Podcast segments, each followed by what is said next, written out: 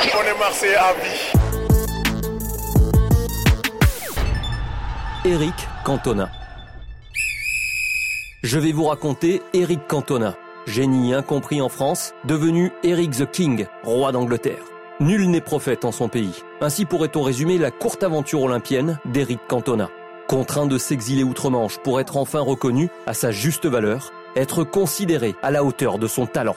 Au sommet de son art, après avoir obtenu son 5e titre avec Manchester United en 1997, Cantona, l'artiste controversé du football, mettait un terme à sa carrière à quelques jours de son 31e anniversaire. De manière théâtrale et abrupte, il mettait fin à une carrière de footballeur professionnel qui aura divisé le monde du ballon rond.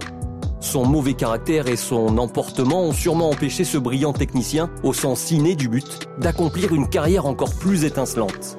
Champion d'Europe espoir en 1988 avec Laurent Blanc et Christophe Galtier notamment, cet enfant de Marseille à l'accent prononcé et aux déclarations philosophiques, formé à la rude école auxerroise de Giroud, n'est jamais véritablement parvenu à s'adapter dans les clubs du sud de la France qu'il a fréquentés, que ce soit l'Olympique de Marseille ou encore Nîmes. Ces frasques célèbres resteront dans les mémoires comme des anecdotes au retard de son talent, tel le tacle assassin sur Michel Derzakarian lors de son passage à Montpellier, ou encore le jet de maillot lors d'un match caritatif avec l'OM, disputé à Sedan, ou les insultes envers son sélectionneur Henri Michel. En décembre 1991, il s'en prend à l'arbitre d'un match Nîmes-Saint-Étienne. Ce ballon jeté sur l'homme en noir est décisif. Il est suspendu, cette fois-ci pour de bon.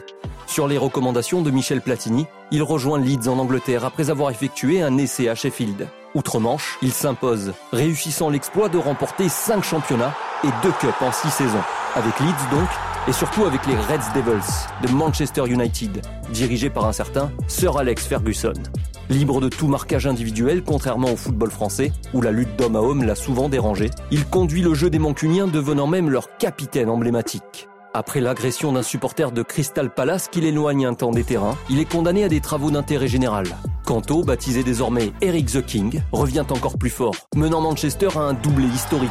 C'est lui d'ailleurs qui inscrit le seul but de la finale de coupe en 1996 contre Liverpool. Mais durant la suspension qu'il traverse, il perd sa place en équipe de France et ne participe donc pas à l'Euro 96 qui se déroule pourtant en Angleterre. Eric ne sera dès lors plus jamais sélectionné. Cantona, qui aimait apparaître comme un génie incompris, tire donc sa révérence après avoir porté son génie et ses débordements souvent incompris pendant une décennie. Tel fut Éric Cantona.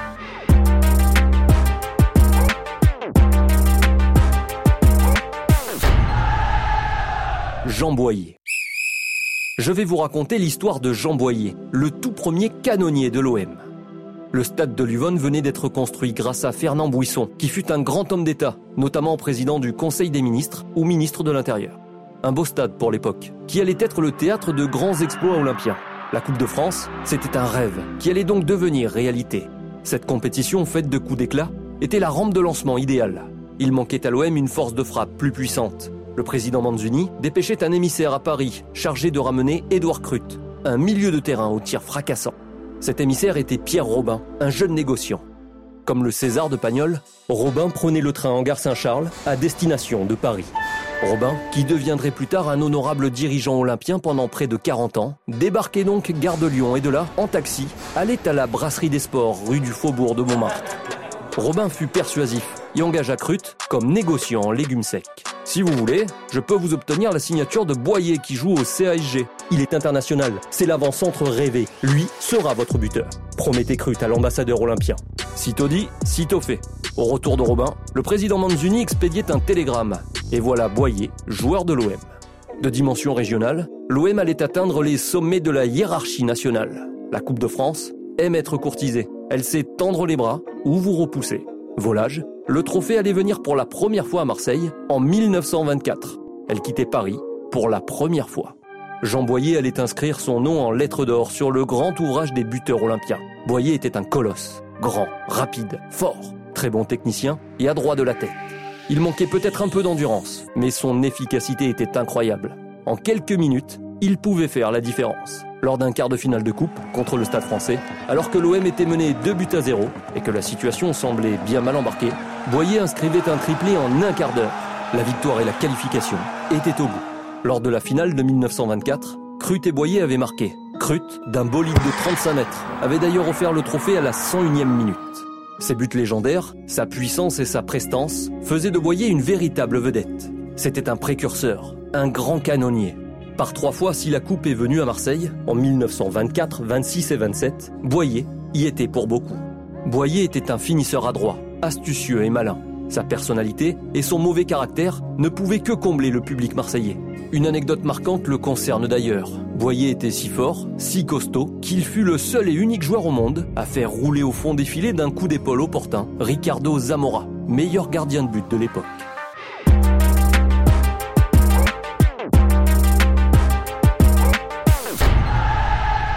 Robert Buig. Je vais vous raconter la carrière exemplaire d'un travailleur infatigable, à la fois technique et rusé, le milieu de terrain vainqueur de la Coupe de France en 1976, Robert Buig. Le public marseillais n'a pas oublié ce milieu de terrain défensif qui, de 1972 à 1981, porte et mouille le maillot de l'OM, marquant au passage quelques buts qui valaient en général leur pesant d'or. Robert Buig est né en avril 1950 à Guyauville, dans une Algérie encore française. Revenu en France en 1964 après l'indépendance, il s'illustre d'abord dans les équipes de jeunes de Sifour, puis d'Aulnay-sous-Bois, démontrant ainsi de bien belles dispositions défensives. Un cœur énorme, un opportunisme rare, le sens de la relance, toutes ces qualités parvenaient à l'oreille du président de l'OM, Marcel Leclerc, qui lui faisait signer un premier contrat pro avec le club de Paris-Joinville. C'était en 1970. Avec Michel Chaumeton, Jean-Pierre Tokoto ou encore Lija Pantolik, il réalise une année exceptionnelle. L'équipe de l'OM tournait à plein régime à ce moment-là. Il est donc prêté à Bastia. En 1972, l'OM faisait un doublé historique, Coupe Championnat. Buig remplace Jacquinovi au milieu de terrain durant 2 mois. Mais à la fin de cette saison, le jeune Robert est transféré cette fois à l'AC Ajaccio, avec Roland Courbis notamment, dans le cadre de l'arrivée à l'OM du défenseur central, Marius Trésor. Mais un an plus tard, Robert Buig revient au club olympien. Il enchaîne alors 3 saisons de bonheur, période ponctuée par une victoire en Coupe de France en 1976 contre l'Olympique lyonnais. Robert Buig est l'un des joueurs importants de cette équipe entraînée par Jules Devaquez, une véritable équipe de coupe dans laquelle il y a les Argentins Nogués et Yazaldé, le Sénégalais Boubacar ou le défenseur international Marius Trésor. Une véritable récompense pour un joueur de devoir, précieux et décisif. Après ce trophée, il est prêté à Bordeaux pour 2 ans. 2 saisons maussades, malgré la présence de garçons comme Alain Giresse. En 1978, il revient pour la 3e fois à l'OM. Mais le dépôt de bilan du club survenu en 1981 le pousse vers la sortie. Il rejoint Orléans tout d'abord, puis Laval, où il termine sa carrière en 1983. Robert Buig a disputé 227 matchs avec l'OM et inscrit 38 buts.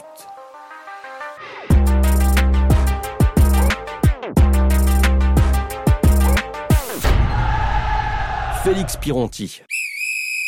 Je vais vous raconter l'histoire originale d'un Marseillais, l'attaquant surnommé Tête d'Or. Félix dit Feli Pironti.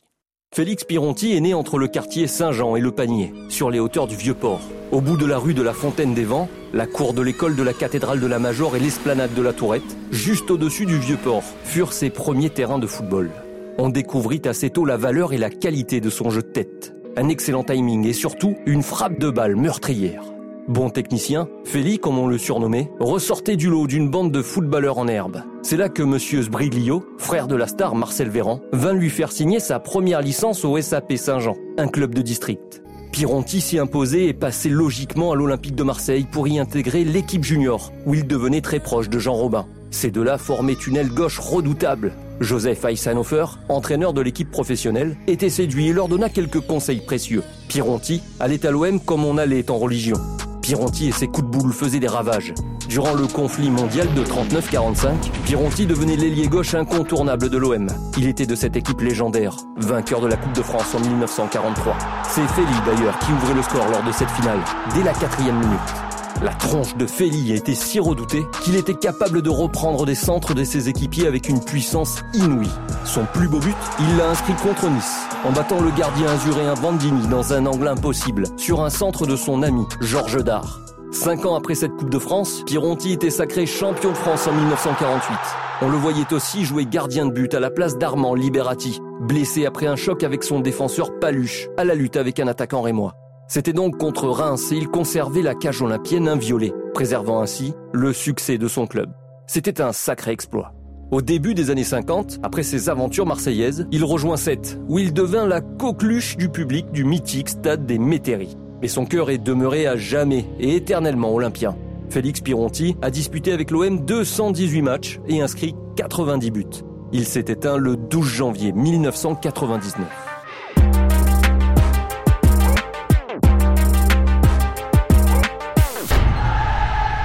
Jules Devaquez. Je vais vous raconter l'histoire extraordinaire d'un des grands joueurs des années 20, Jules Devaquez. On l'appelait Julot. Jules Devaquez arrivait à l'OM 2 ans après Jean Boyer et Édouard Crut. Il prit immédiatement une place importante dans l'équipe. Ailier droit rapide, créateur, il constituait pour Boyer l'appui idéal pour marquer. Il inscrivait pas mal de buts, il était un peu bohème, un brin poète, mais Julot c'était la grande classe. Avec ces deux-là, Boyer et Crut, ils formèrent un trio qui fit les beaux jours de l'OM et de l'équipe de France. Devaquez fut 41 fois international, Boyer une quinzaine de fois et Crut 8 fois. Julot avait déjà gagné la Coupe de France avec l'Olympique de Pantin en 1918, 1919 et 1921 lorsqu'il s'engagea avec l'OM. Né à la fin du 19e siècle, Julot, un des Parisiens de l'OM des années 20, avait toutefois les qualités pour enflammer Marseille et les Marseillais. Du talent et surtout un sacré caractère.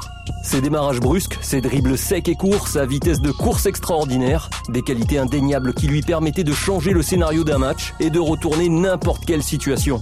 Avec l'OM, Julot ajoute à son palmarès 2 Coupes de France, celle de 1926 et de 1927. Il inscrit d'ailleurs un doublé dans la première et un but dans la seconde. Il est également champion de France 1929 avec le club olympien. Il paraissait à ce point indispensable à son époque et son règne fut long qu'il disputa 3 tournois olympiques, celui d'Anvers, puis celui de Paris et enfin celui d'Amsterdam. Il joua avec l'OM 85 matchs pour 57 buts. Il s'est éteint en 1971 dans la banlieue lyonnaise. On est Marseillais à vie.